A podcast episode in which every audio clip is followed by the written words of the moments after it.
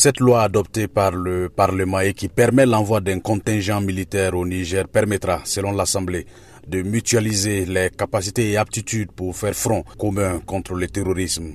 Toujours selon le communiqué du Parlement, elle participera sans aucun doute au raffermissement des liens de fraternité et de solidarité entre le Burkina Faso et la République du Niger.